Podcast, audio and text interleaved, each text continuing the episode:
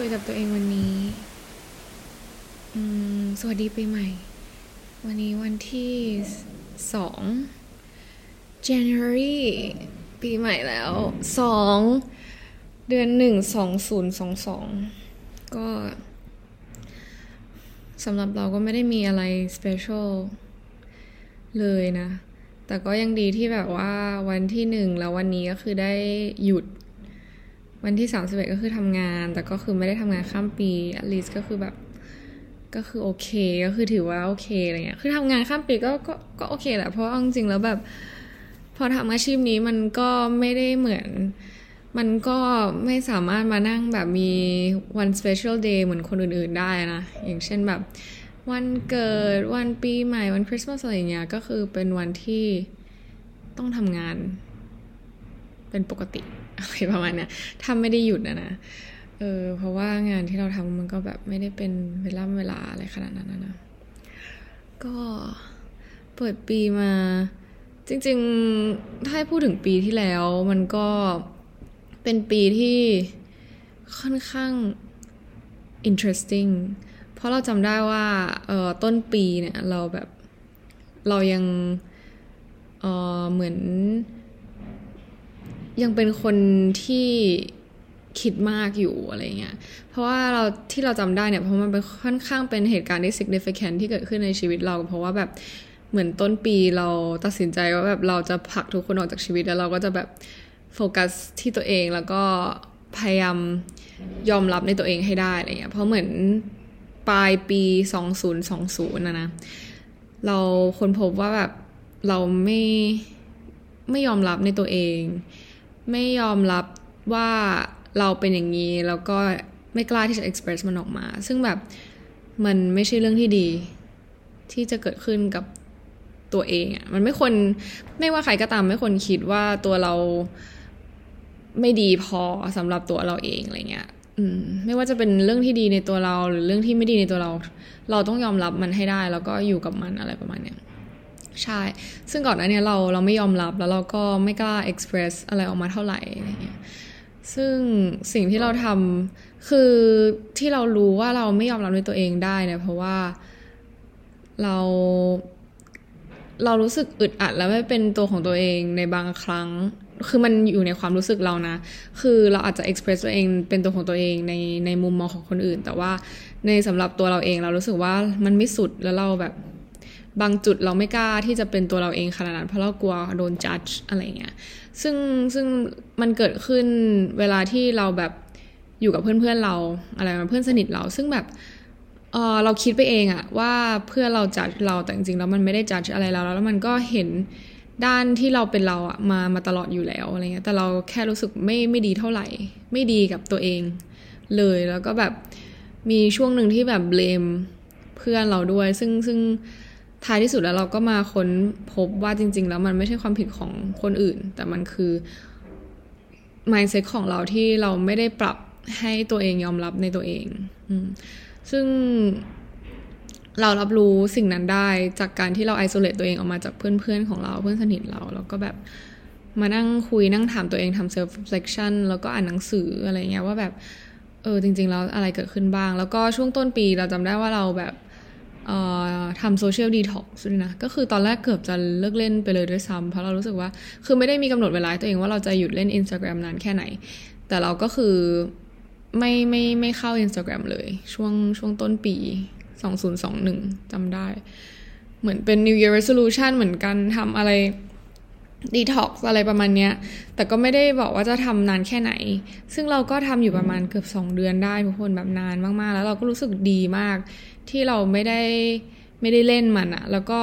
มันตอบคำถามเราที่ว่าเออจริงๆแล้วโซเชียลมีเดียจำเป็นสำหรับเราหรือเปล่าก็คำตอบก็คือไม่อะไรเงี้ยในณตอนนั้นนะซึ่งณตอนนั้นเราก็ยังไม่ได้แบบมาเข้าสู่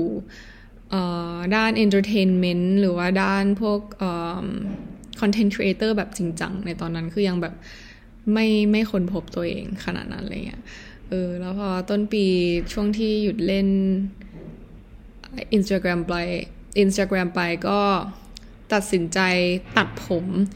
เราไม่เคยตัดผมเลย นอกจากช่วงมหาไม่มหาวิทยาลัยดิช่วงมอต้นเป็นครั้งเดียวที่ตัดผมสั้น แล้วเราก็กลัวมากคือถึงขั้นว่านั่งแบบถ่ายวิดีโอแล้วคุยกับตัวเองเลยว่าแบบตัดผมสั้นดีไหม ฉันกลัวตัดแล้วแบบเด๋อเพราะว่าตอนมอต้นคือทุกคนถ้าตัดผมสั้นก็คือเด๋อเก็ตมาทุกคน แต่คือของเราตอนนั้นไม่ได้ตัดถึงติ่งหูด้วยซ้ำนะ แต่มันก็ค่อนข้างสั้น แต่ก็แบบเด๋ออะไม่สวยอยู่ดีแล้วเราก็กลัวมากเว้ย ซึ่งเราก็บอกตัวเองว่า ถ้าคนมันสวยอะตัดผมทรงไหนมันก็สวยเว้ย เออ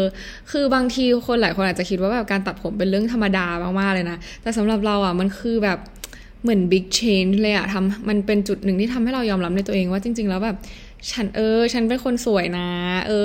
อ อะไรอย่างเงี้ยเลยนะ จริง ๆ มันมันไม่ใช่เรื่องเล็ก ๆ นะสำหรับเราคือมันคือเรื่องใหญ่แบบถ้าใครรู้สึกว่าไม่มั่นใจในตัวเองอะเราว่าการตัดผมก็เป็นอีกหนึ่งอย่างที่แบบช่วยการเปลี่ยนสีผมการตัดผมหรือการแบบเปลี่ยนลุคอะไรสักอย่างหนึ่งอะมันมันช่วยเปลี่ยนความรู้สึกเราได้จริง ๆ นะ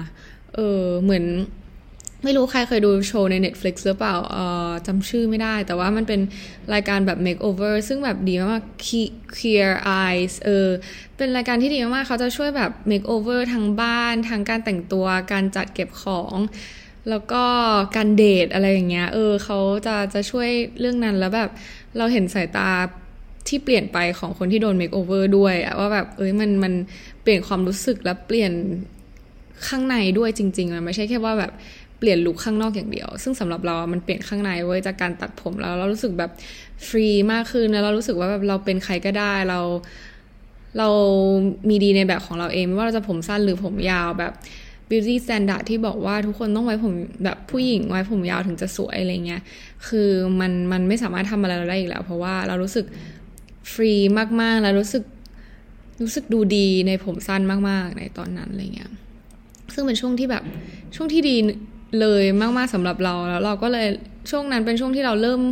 เข้าแล้วก็ค้นพบว่าตัวเองแบบเออควรจะทำสิ่งที่เรียกว่าคอนเทนต์ครีเอเตอร์เออ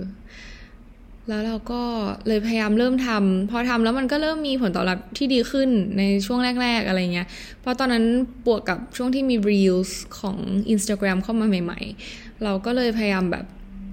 เหมือนลองปรับลองใช้ลองเล่นดูอะไรเงี้ย ซึ่งเราก็บอกตัวเองว่าเออมันมาเพิ่งมานะ เราต้องต้องแบบรีบคว้าโอกาสอันนั้นไว้แล้วก็แบบทำมันอะไรประมาณนี้ซึ่งผลตอบรับก็ก็ดีมากๆในช่วงนั้น มันก็เลยทำให้เรารู้สึกว่าเออมีความมั่นใจขึ้นในการที่จะทำคอนเทนต์เออมันก็เลยทำให้เราต้องกลับมาเล่นโซเชียลมีเดียอีกครั้งหนึ่งซึ่งแต่การกลับมาเล่นครั้งนี้มันไม่ใช่เป็นการที่ว่าเรา lean on social media ว่ามันเป็นที่แก้เหงา เป็นที่เอ่อนั่งดูชีวิตคนอื่น ให้ตัวเองรู้สึกไม่ดีหรืออะไรเงี้ยมันไม่ใช่ไม่ใช่สิ่งนั้นแล้ว แต่ว่าโซเชียลมีเดียตอนนี้สำหรับเรามันก็คือแบบแพลตฟอร์มที่เราใช้ทำงานเฉยๆ จริง ๆ นะ คือมันอาจจะมีบ้างที่แบบเรารู้สึกเปรียบเทียบแต่แบบน้อยมากๆที่เราจะเกิดขึ้นกับเรา เพราะเรารู้ว่าเราใช้มันเพื่ออะไรเออซึ่งก็ตอนนี้ถ้าแบบ เราโพสต์เราอะไรเงี้ยก็เป็นโพสต์เกี่ยวกับเรื่องงานต่อต่อให้มันจะเป็นเรื่องไลฟ์สไตล์หรือเป็นเรื่องอะไรที่แบบเราไปไหนแต่ละวันแต่ละวันมันก็คือเชื่อถือว่าเราทำเพราะว่าเราอยากเติบโตในโซเชียลเอออะไรประมาณนั้น แค่นั้นเลย ไม่ไม่ได้แบบมี personal ว่าแบบฉันวันนี้ฉันต้องลงรูป ฉันถึงจะรู้สึกดีหรือว่าแบบฉันไปไหนมาฉันต้องลงหรืออะไรเงี้ยคือ คือมันจะไม่ใช่เหมือนแต่ก่อนแล้วอะไรประมาณเนี้ยเออก็รู้สึก balance ขึ้นแล้วก็ช่วง มันมันด้านข้างในจิตใจเรามันก็ค่อยๆ develop ขึ้นนะนะ ซึ่งเราก็บอกไม่ถูกเหมือนกันว่า มัน develop ขึ้นมาได้ยังไงขนาดนั้นน่ะ คือจากคนที่เคยแบบคิดมากแบบจุกจิกเล็กๆ น้อยๆ เยอะมากๆอะไรเงี้ย มันก็เหมือนคิดน้อยลงแต่ก็ยังคิดอยู่นะ ในช่วงช่วงแรก ๆ อะไรเงี้ย แต่ว่าเหมือนเราก็เริ่มพัฒนาในด้านเนี้ยขึ้นมา เพราะว่าเรารู้ว่า การคิดเยอะของเรามันไม่ได้มีประโยชน์เลยขนาดนั้นอะไรประมาณนี้ซึ่งก็ช่วงกลางๆ ปีหรอ ช่วงกลางปีเราทำอะไร เราก็แทบจะไม่ได้ทำอะไรเยอะแยะมากมายนะก็แบบมีไปเที่ยวแต่ว่าหนึ่งอย่างที่เกิดขึ้นก็คือเราสนิทกับแม่มากมากขึ้นอะไรเงี้ยแบบเหมือนอยู่กับเขาตลอดแล้วก็เข้าใจเขาแล้วก็ไม่ค่อยตีกับเขาเท่าไหร่อะไรเงี้ยแล้วก็ไม่ค่อยหงุดหงิดใส่ใครเท่าไหร่น้อยลง น้อยหรือเปล่า ต้องถามคนรอบข้าง แต่คือสำหรับตัวเราเองอะข้างในเรารู้สึกว่าเราไม่ได้แบบ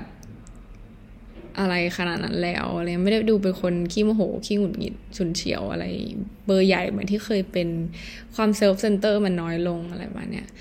จนเมื่อประมาณก่อนปลายปีอะไรเงี้ยนะช่วงที่เรารู้แล้วว่าเราจะได้อ๋อตอนนั้นมันก็เป็นช่วงที่แบบ คือเราเคยเครียดมากๆเกี่ยวกับเรื่องว่าเราจะทำอะไรต่อในชีวิต เพราะว่าช่วงเอโควิดเนี่ยมันก็แบบทำให้เราแอบแบบ lost ว่าแบบสุดท้ายเราจะทำอะไรดี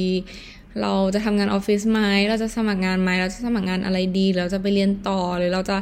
เอาดีด้านไหนอะไรเงี้ย ซึ่งไอช่วงต้นปีที่เราค้นพบว่าตัวเองแบบเออ เหมาะกับการทำ content creator เป็น content creator มันก็ทำให้เราแบบเริ่มมีความมั่นใจที่จะทำเรื่องพวกนี้มากขึ้น เราก็เลยรู้สึกว่าเออหรือเรามาลองจับด้านนี้ดูอะไรประมาณเนี้ยเราก็เออเริ่มทำ YouTube อะไรเงี้ยซึ่งซึ่งมันก็ดีขึ้นเรื่อยๆนะ จนถึงทุกวันนี้ก็คือแบบเติบโตขึ้นเรื่อยๆ มันก็เลยกลายเป็น New Year Resolution ของเราปีนี้ว่าเออเราจะทำให้ YouTube เราเติบโตขึ้นมาให้ได้มากที่สุด อืมซึ่งก็เหมือน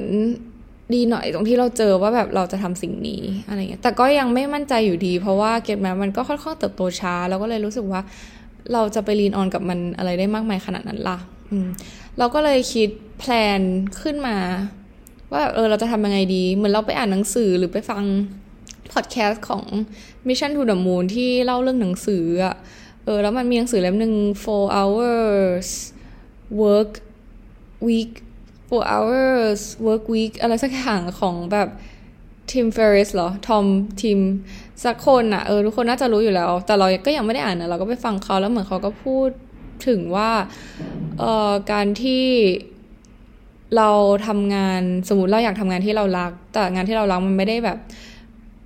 สามารถจ่ายเงินเราได้ หรือทำให้เรา pay bills ได้เนี่ย เราก็จะต้องมีงานที่ทำให้เราสามารถ pay bills ได้ มันจะทำให้ชีวิตเราอะ balance เก็ตไหมเราก็เลยคิดขึ้นมาว่าเออ ฉันจะหางานอะไรดีที่ทำให้ฉันสามารถแบบใช้ชีวิตแบบ comfortable ได้ แล้วก็สามารถได้ทำสิ่งที่ชอบได้ด้วยอะไรเงี้ยในขณะที่มันยังไม่ success เก็ตไหมคือ YouTube เนี่ยมันต้องใช้เวลา คือถ้าเราแบบมุ่งไปที่ YouTube อย่างเดียว มันอาจจะต้องกัดก้อนเกลือกินอยู่ในช่วงแรก ๆอะไรเงี้ยซึ่งซึ่งจริงๆมันก็ได้นะแต่ว่ามันก็อาจจะ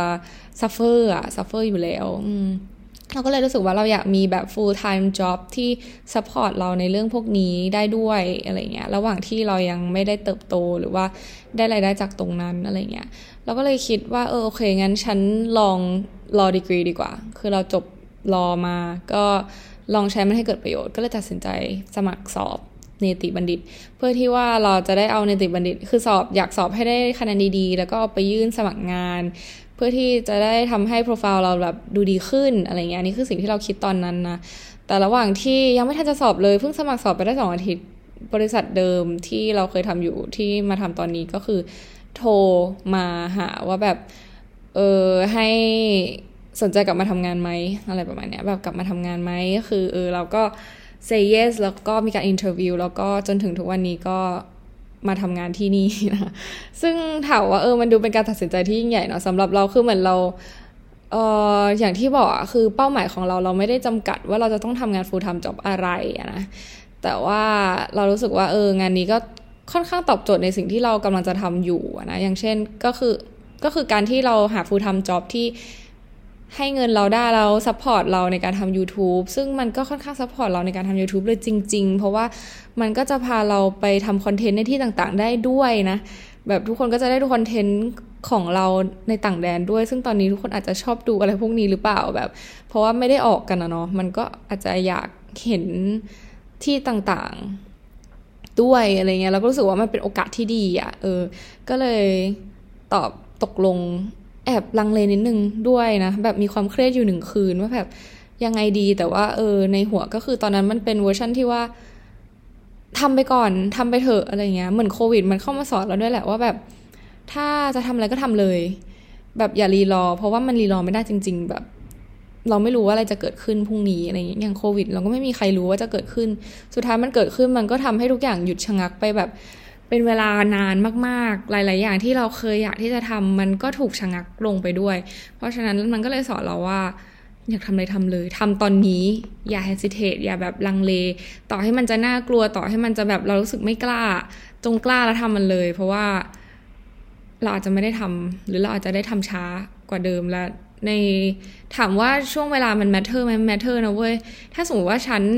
ได้ออกไปท่องเที่ยวเหมือนเดิมในช่วงนั้นที่แบบ ได้ทำงานเดิมอะไรเงี้ยฉันอาจจะได้ฉันอาจจะมีแฟนแล้วก็ได้นะเก็ตไหมมันโอกาสอะไรอย่างมันถูกตัดออกไปมากจริง ๆ นะ ถ้าเทียบถ้าเทียบกับถ้าสมมติว่ามันเป็นช่วงเวลาปกติอะไรเงี้ย แบบ คนที่อยู่ตรงณตรงเนี้ย เตยคนคนนั้นกับเตยคนนี้ก็คงเป็นคนละคนอะไรประมาณเนี้ยซึ่งก็เลย เอองั้นลองดูก่อน ไม่รู้หรอกว่าไม่ไม่ได้คาดหวังด้วยว่าแบบ เออจะเขาจะตอบรับโอเคหรือเปล่า เพราะว่ายังไงอะไรอย่างเงี้ย แล้วก็ไอ้เรื่องสอบเนเนี่ยมันก็ถูกเลื่อนนะ มันก็แบบมีความไม่แน่นอนอยู่สูง เพราะฉะนั้นแบบ อะไรที่ไม่แน่นอนเราจะไม่จับ เราจะจับอะไรที่มันชัวร์กว่าอะไรเงี้ยเราก็เลยมาจับอันนี้ ซึ่งเราเคยพูดแล้วในพอดแคสต์ด้วยซ้ำถ้าใครเคยฟังตั้ง EP แรกนะว่าเราไม่ชอบงานนี้เลยแม้แต่นิดเดียว เรารู้สึกว่ามันไม่ใช่สิ่งที่เราอยากจะทำเลย มันเป็นงานที่น่าเบื่อมาก มันมันเหมือนปล่อยเวลาให้ว่างเปล่าบลาบลาบลาบลาอะไรเงี้ยซึ่งช่วงแรกเราก็กลัวว่าแบบเรากลับมา เอ้ยเรากลับมาทำงานนี้แล้วมันจะโอเคหรอเพราะตอนนั้นเราไม่โอเคมากๆอะไรเงี้ย เราก็นั่งคิดวนคิดคิดคิดคิดอยู่อย่างนั้นนะมันก็เลยทำให้เราเครียดแล้วก็เหมือนค้นพบว่าตัวเองอะเป็นเป็นเป็นคนที่เขาเรียกว่าอะไรอะไม่ชอบสิ่งที่ไม่เป็นไปตามแผนการของตัวเองอะไรเงี้ยเออซึ่งช่วงตอนนั้นเราก็คุยกับเพื่อนเราคนนึงเคย อันนี้เหมือน sum up พอดแคสต์ใน รอบปีทั้งหมดนะนะ เออ ก็มี episode ที่พูดถึงเรื่องนี้เต็มๆด้วยนะ ลองย้อนกลับไปฟังดู ก็คือเหมือนเรา เราเป็นคนที่กลัวการความไม่แน่นอนและการเปลี่ยนแปลง ซึ่งเราเชื่อว่าหลาย ๆ คนก็เป็นน้อยคนมากที่จะไม่กลัวการเปลี่ยนแปลงหรือการทำอะไรที่มัน challenge นะ ซึ่งเราก็ค้นพบตรงนี้แล้วเราก็เลยรู้สึกว่า เออ สิ่งเนี้ยมันทำมันหยุดเราให้ ให้ไม่ได้ทำหลาย ๆ สิ่ง เยอะมากๆเลย การอีความกลัวของเรามันทำให้เราพลาดหลาย ๆ สิ่งในชีวิตไป เราก็เลยตั้งมั่นกับตัวเองว่า ฉันจะชิลขึ้น ฉันจะไม่กลัวต่อให้กลัว ฉันก็จะบอกว่ามันไม่เป็นไร มันจะโอเค สิ่งที่เคยเกิดขึ้นมันไม่ได้แปลว่ามันจะเกิดขึ้นอีกครั้ง เก็ตไหมด้วยเพอร์สเปกทีฟใหม่ด้วยความคิดใหม่ ๆ ที่เข้ามาแทนที่แล้วการกลับมาครั้งนี้ก็พิสูจน์เลยว่า มันไม่ได้เป็นอย่างที่เคยเป็นมาก่อนอคือตอนแรกเราก็ไม่รู้หรอกว่าตัวเองแบบปล่อยวางหรือชิลขึ้นได้จริงหรือเปล่า จนกระทั่งกลับมาทำงานนี้ก็คนพบว่า เออฉันชิลขึ้นมากจริง ๆ เพราะว่าจำได้ว่าแต่ก่อนที่ทำงานนี้ก็คือเครียดมากนะ เครียดมากก่อนที่จะไปทำ flight ทุกรอบ เพราะว่ามันจะต้องมี part ที่แบบว่าถามคำถามหรือมีการแบบ คือ challenge เราอะเออ แล้วก็มันก็จะมีผู้ร่วมงานเพื่อนร่วมงานแบบยากๆ มาแบบทำให้เราปวดปวดสมองอะไรประมาณเนี้ย ซึ่งรอบนี้ที่เรากลับมาเหมือนเราก็ค่อนพอรู้อยู่แล้วว่ามันจะเป็นมีจะมีอะไรพวกเนี้ย มันก็เลยทำให้เราแบบ เออไม่ได้แคร์อะไรมากเท่าไหร่ ใช่แล้วมันก็ทำให้เราแบบทำอันนี้ได้แบบชิลขึ้น ซึ่งอันนี้มันก็เพิ่งผ่านมาได้สี่ไฟล์มันแต่ว่ามันมันมันแตกต่างจากเดิมมากจริง ๆ มันก็พิสูจน์เลยว่าแบบเออที่สิ่งที่เราเคยคิดสิ่งที่เราเคยกังวลว่ามันจะเกิดขึ้น มันไม่เกิดขึ้น เออ อันนี้คืออยากจะเตือนตัวเองอีกหนึ่งอย่างว่าแบบ บางครั้งเรากังวลว่าอะไรหลาย ๆ อย่าง มันจะเป็นอย่างเดิมมันจะซ้ำรอยหรือมันจะอะไรเงี้ยคือจริง ๆ แล้วมันไม่เป็นอย่างนั้น ด้วยความด้วยการเวลาและแบบหลาย ๆ อย่างที่เราผ่านมามันทำให้เราแบบเรียนรู้สิ่งที่เกิดขึ้นแล้ว เพราะฉะนั้นมันเป็นไปได้ยากมาก ๆ ที่ถ้าเรากลับไปเจอเรื่องเดิมแล้วมันจะเป็นเหมือนเดิม อืมซึ่งเหมือนครั้งเนี้ยที่เรามาเราก็มีเขาเรียกว่าอะไรมีเป้าหมายด้วยแหละว่าเรากลับมาที่นี่ทำไม พอเรารู้ว่าเรากลับมาทำอะไร มันก็เลยทำให้เราแบบเหมือนไม่ไม่ค่อยไม่ค่อยเครียดเท่าไหร่ว่าแบบฉันไม่มีจะไม่มีอะไรทำหลังจากนั้นหรือแบบ เป้าหมายต่อไปฉันจะทำอะไร เพราะเรารู้ว่าตอนนี้คือสิ่งที่เราจะทำต่อไปมันคืออะไร แล้วเราจะอยู่ที่นี่นานแค่ไหนอะไรเงี้ยคือเรารู้ว่าที่นี่ไม่ใช่ที่สำหรับเรานะ ซึ่งเรารู้แต่ว่าเรารู้เหมือนกันว่าเราไม่ได้จะอยู่ที่นี่นานขนาดนั้น เพราะฉะนั้นก็คือมันก็เลยทำให้เรารู้สึกว่า เออไม่ก็ไม่ต้องไปเสียเวลากังวลหรือแบบทำให้ตัวเอง แบบมีช่วงเวลาที่ยากด้วยตัวเองเลยอะไรประมาณเนี้ย อืมรู้สึกว่า oh so proud of you so proud of you จริง ๆ อะไรเงี้ย ซึ่งก็จบปีแล้วนะ แล้วก็พยายามจะทำ New Year Resolution ก็คือจริง ๆ มันสำหรับเราโอเคการมีเป้าหมายหรือไม่มีเป้าหมายสำหรับเราเนี่ยการมีเนี่ยมันก็คือเป็นเรื่องที่ดีนะเราเรารู้สึกว่าเราเลือกที่จะมีเออแต่ว่าถ้าใครไม่มีก็ไม่ใช่เรื่องผิดเก็ตไหม เออสำหรับเราเนี่ย เราก็เลยตั้งเป้าหมายไว้ว่าแบบเออปีนี้นี่ year resolution ของเรานะ เดี๋ยวเราจะอ่านให้ฟังหลักๆ เลยก็คือน่าจะเป็นเรื่องงาน เพราะว่าเราอยากทำให้มันสำเร็จจริง ๆ แล้วก็อยากทำให้มันเกิดขึ้น อายุเรามากขึ้นเรื่อยๆ คือมันไม่ได้ matter หรอกบางคนก็ success แบบอายุเท่าไหร่อะ whatever คือมันไม่เกี่ยวกับอายุนะ แต่สำหรับเรารู้สึกว่า energy ที่เรามีตอนนี้มันแบบมันควรจะถูกใช้ให้เกิดประโยชน์ที่สุดอะไรเงี้ย ถ้าสมมติว่าเรามัวแต่ชักช้า หรือมัวแต่คิดเยอะคิดวนไปบนมาหรือไม่กล้า หรือมี hesitation ไปเรื่อยๆเนี่ยมันก็จะทำให้เราแบบถูกดีเลย์ออกจากบางโอกาส แล้วก็ถูกโอกาสมันก็จะเหลือน้อยลงเรื่อยๆเนาะแล้วก็คืออยาก success ใน YouTube นะ ซึ่งก็ตั้งเป้าไว้ว่าจะพยายามลงคลิปให้ได้มากที่สุดเท่าที่จะทำได้นะ ซึ่งเริ่มต้นปีมาก็ยังขี้เกียจอยู่เหมือนเดิม แต่ว่าจะจะพยายามขุดตัวเองให้ไม่ขี้เกียจนะ เอ่อแล้วก็ข้อที่สองก็คือ resist fear of doing things ก็คืออย่างที่บอกเราก็เป็นคนขี้กลัวกับอะไรใหม่ ๆ แล้วก็กลัวแบบ กลัวความเปลี่ยนแปลง เราก็เลยอยากจะเปลี่ยนตัวเองให้เรา คือไม่ได้คือหยุดกลัวมันก็ไม่ได้ง่าย ๆ หรอก แต่ว่าอยากทำให้มันน้อยลง แล้วก็มีความกล้ามากขึ้นแบบ ไม่ว่าจะเกิดอะไรขึ้นก็คือลองก่อน เออ ลองก่อนเปิดใจ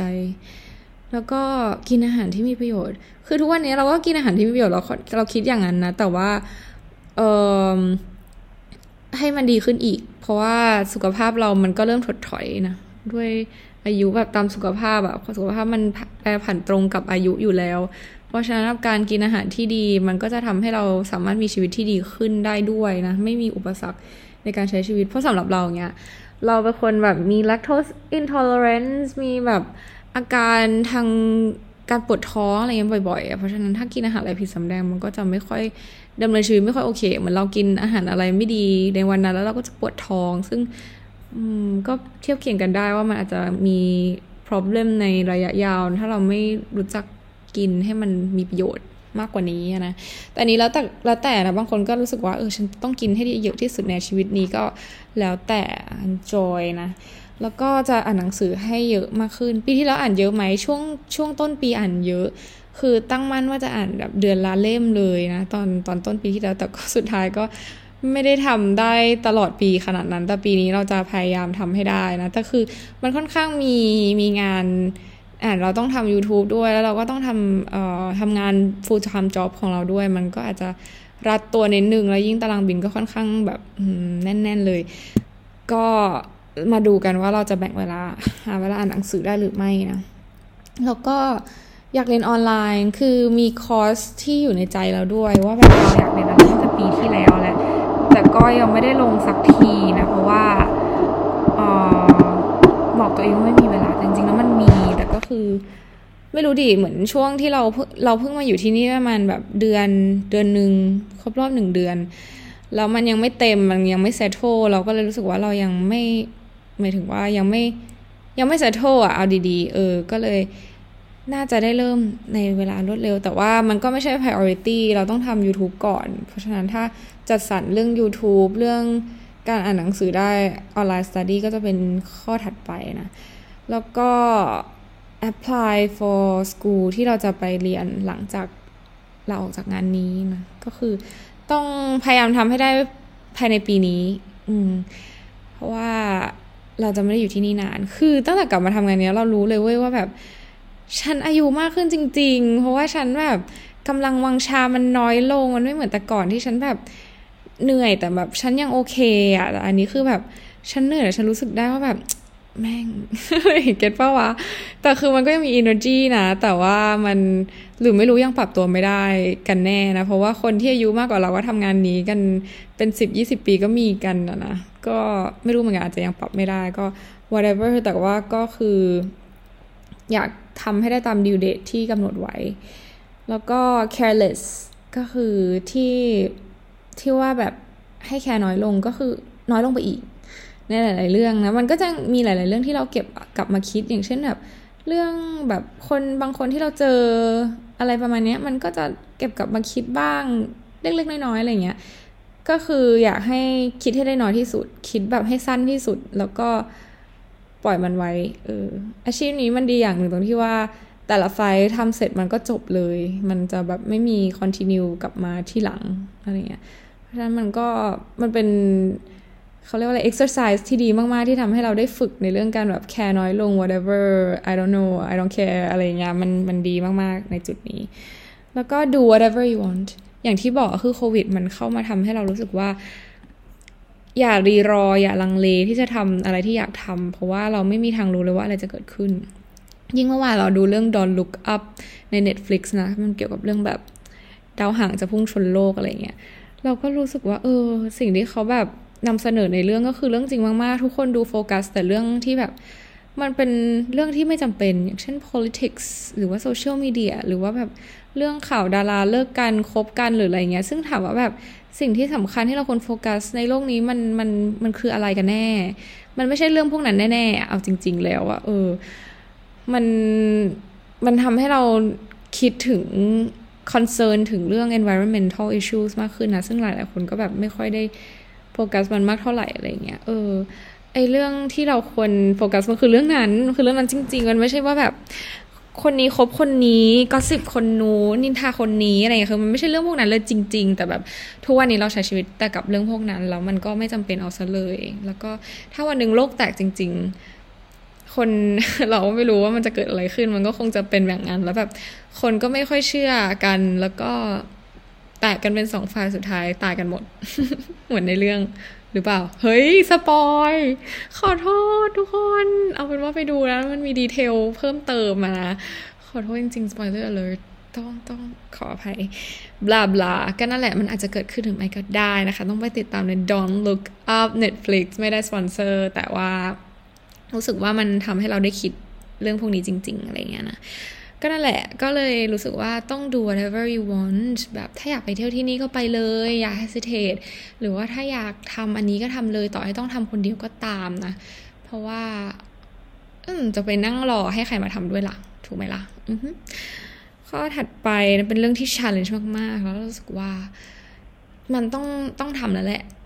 แต่ก่อนคือ อะ มันคือ open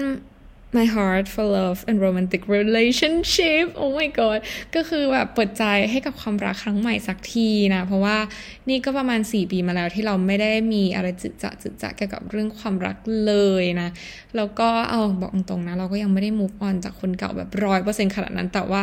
ล่าสุดก็คือเหมือนทราบมาว่าคนเก่าที่คนล่าสุด ซึ่งเมื่อ 4 ปีที่แล้วก็คือเหมือนนาง move on completely แล้วมีการมั่นหมายกับ แฟนหรือว่าคู่มั่นของนางเรียบร้อยแล้ว คืออันนี้คือไม่รู้จริงหรือไม่จริงแต่แบบเราเราก็พอรู้ได้นะว่าแบบนาง settle down กับคนที่นางนางชอบแล้วจริง ๆ แล้วนางก็แฮปปี้กับชีวิตแล้วอะไรเงี้ย ซึ่งฉันก็ควรจะ move on แล้วก็ทำสิ่งที่เหมาะกับตัวฉันแล้วหรือเปล่า ฉันควรจะได้เจอคนที่ดีที่เหมาะสำหรับฉันแล้วหรือเปล่า แต่ว่าที่ผ่านมาคือฉันทำไม่ยอมเปิดใจ ตัวเองแล้วมันก็เลยแบบทำให้คือการที่เราจะมีความสัมพันธ์ได้ มันไม่ใช่แค่ว่าแบบเราเราจะมีได้ง่ายๆ เก็ตป้าโดยเฉพาะแบบคนอย่างเราอย่างเงี้ยคือเรารู้สึกว่าถ้าข้างในเรามันยังไม่เคลียร์มันก็มันก็ไม่ไม่ทำให้ใครสามารถเข้ามาได้อะต่อให้เขาพยายามจะเข้ามาเราก็ก็ปิดอยู่ดีเก็ตไหมเออซึ่งเรา มันก็เลยเป็น New Year Resolution ของเราว่าแบบ ฉันต้องเปิดใจในปีนี้ เพื่อลองแล้วก็ experience ซึ่งเพื่อนฉันที่นี่ก็แบบพยายามจะ build up ฉันมาก ๆ เพราะว่าทุกคนที่ฉันเจอตั้งแต่ฉันมาก็คือมีมีแฟนกันหมดแล้วแบบช่วงโควิด ทุกคนดูเหมือนจะแบบหาแฟนกันได้เนาะแล้วก็แบบ settle down มั่นหมายมีการแต่งงานมากมายเกิดขึ้นอะไรเงี้ย ซึ่งคนที่เราจะส่วนใหญ่ก็คือมีอะไรพวกนั้นกันหมดแล้ว แล้วเขาก็บอกว่า เออ ก็ช่วยกันคอนซัลท์ว่าเกิดอะไรขึ้นกับเรา เพราะแบบยูก็แบบ beautiful ยูก็แบบ เป็นคนดีอะไรเงี้ยทำไมอยู่ถึงยังไม่มีแบบได้ยังไง how come อะไรเงี้ยเราก็บอกว่าเราอาจจะยังแบบ คือเราไม่กล้าเรากลัวว่าแบบสิ่งที่เกิดขึ้นมันจะแย่อีก เออ เพราะเรา มันมันมันเป็นปมอะเนาะแล้วก็อีกเหตุผลหนึ่งที่ที่มันเกิดขึ้นลึกๆของเรานะที่เรายังกำจัดมันไม่ได้คือเรารู้สึกว่าเราไม่ได้สวยพอที่เราจะมีความรักทุกคนมันดูเป็นเรื่องอะไรที่แบบฮะ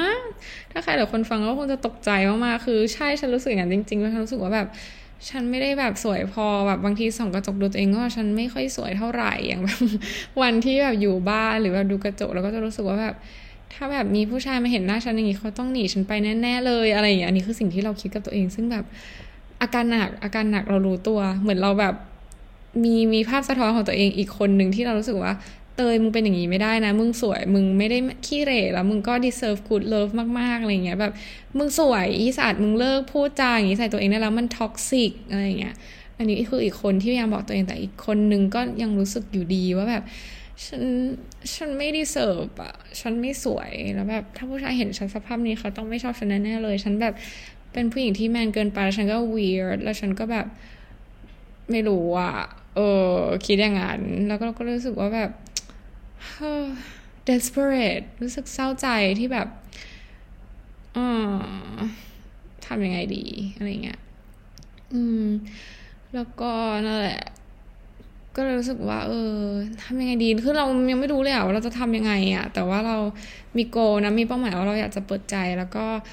ลองเรื่องเรื่องเหล่านี้ดู เพราะอายุอนามมันก็เพิ่มมากขึ้น คืออะก็อีกอะมันก็ไม่ได้เกี่ยวกับอายุขนาดนั้นแต่ มันมันมันคือเรื่องจริงนะที่แบบเราอายุมากขึ้นโอกาสก็จะน้อยลงอะไรประมาณเนี้ยแล้วอย่างก็คือ เราฉันน่าจะโฟกัสเรื่องงาน แต่ว่าทำไมฉันต้องมาคิดเรื่องนี้ด้วยแล้วคือฉันก็รู้สึกว่ามันไปด้วยกันไม่ได้ เพราะว่ามันจะเยอะเกินไปโอเวอร์โหลดอะไรเงี้ยนี่คือสิ่งที่เราคิด แต่คนฟังก็จะจะคิดแล้วว่าแบบไม่จริงมันไป มันไปด้วยกันได้เพื่อถ้าเราบอกเพื่อนเราเพื่อนเราก็จะบอกว่าไม่จริงมันไปด้วยกันได้อะไรเงี้ยมันแบบมันไม่ถึงกับจะต้องแบบทำสิ่งใดสิ่งหนึ่งขนาดนั้น เออ มันไปด้วยกันได้ ซึ่งแบบเราว้าแต่เราอยากสักเซสเรื่องงานจริง ๆ นะอะไรเงี้ยก็เลยซีว่ามันจะเกิดอะไรขึ้นหรือไม่นะ แต่ว่าถ้าแบบ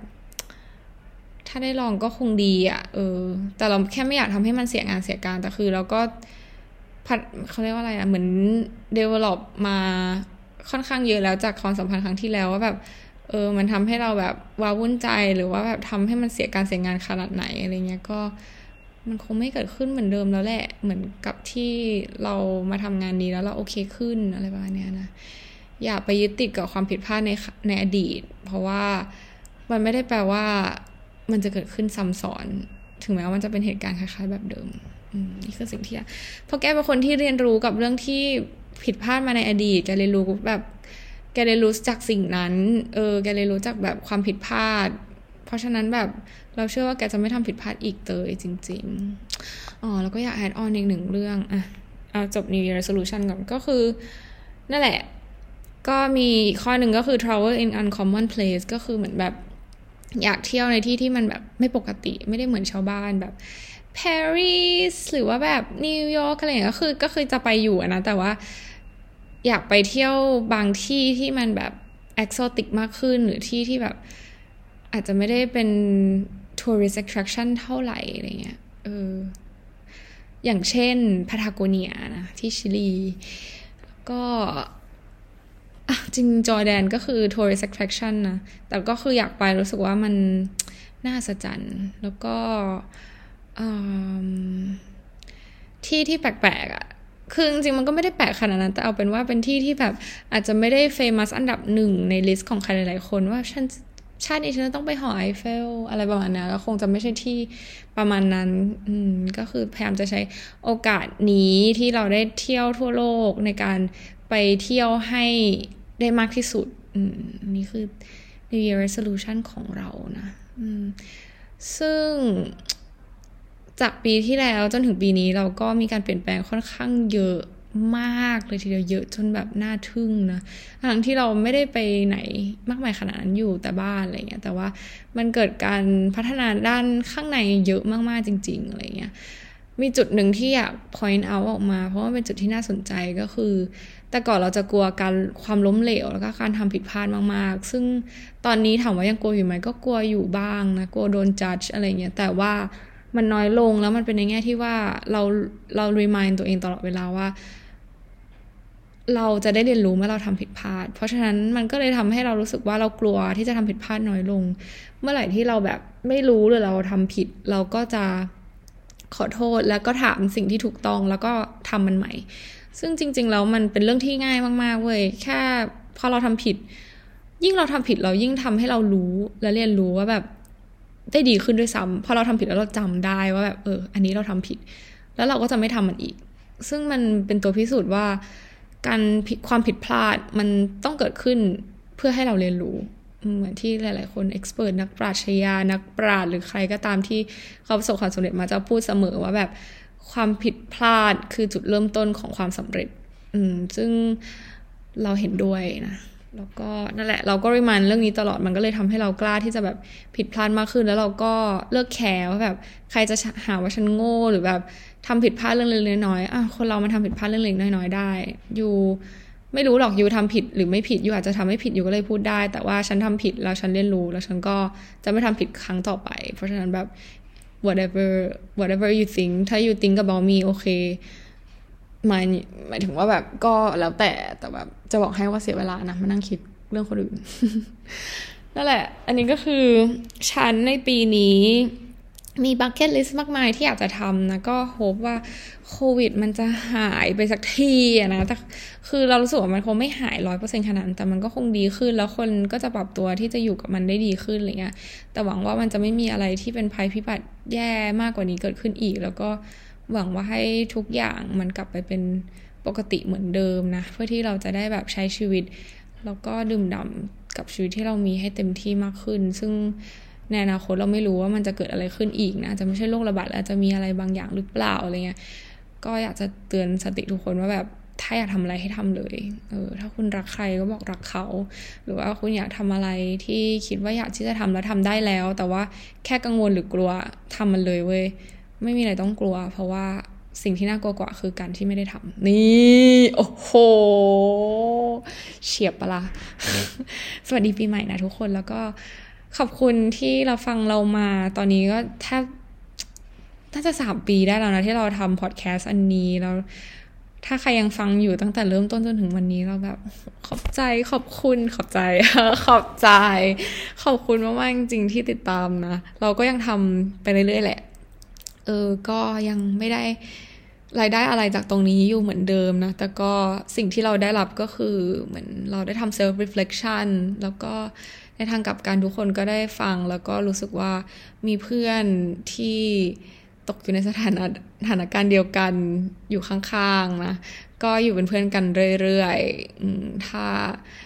มีอะไรอยากจะ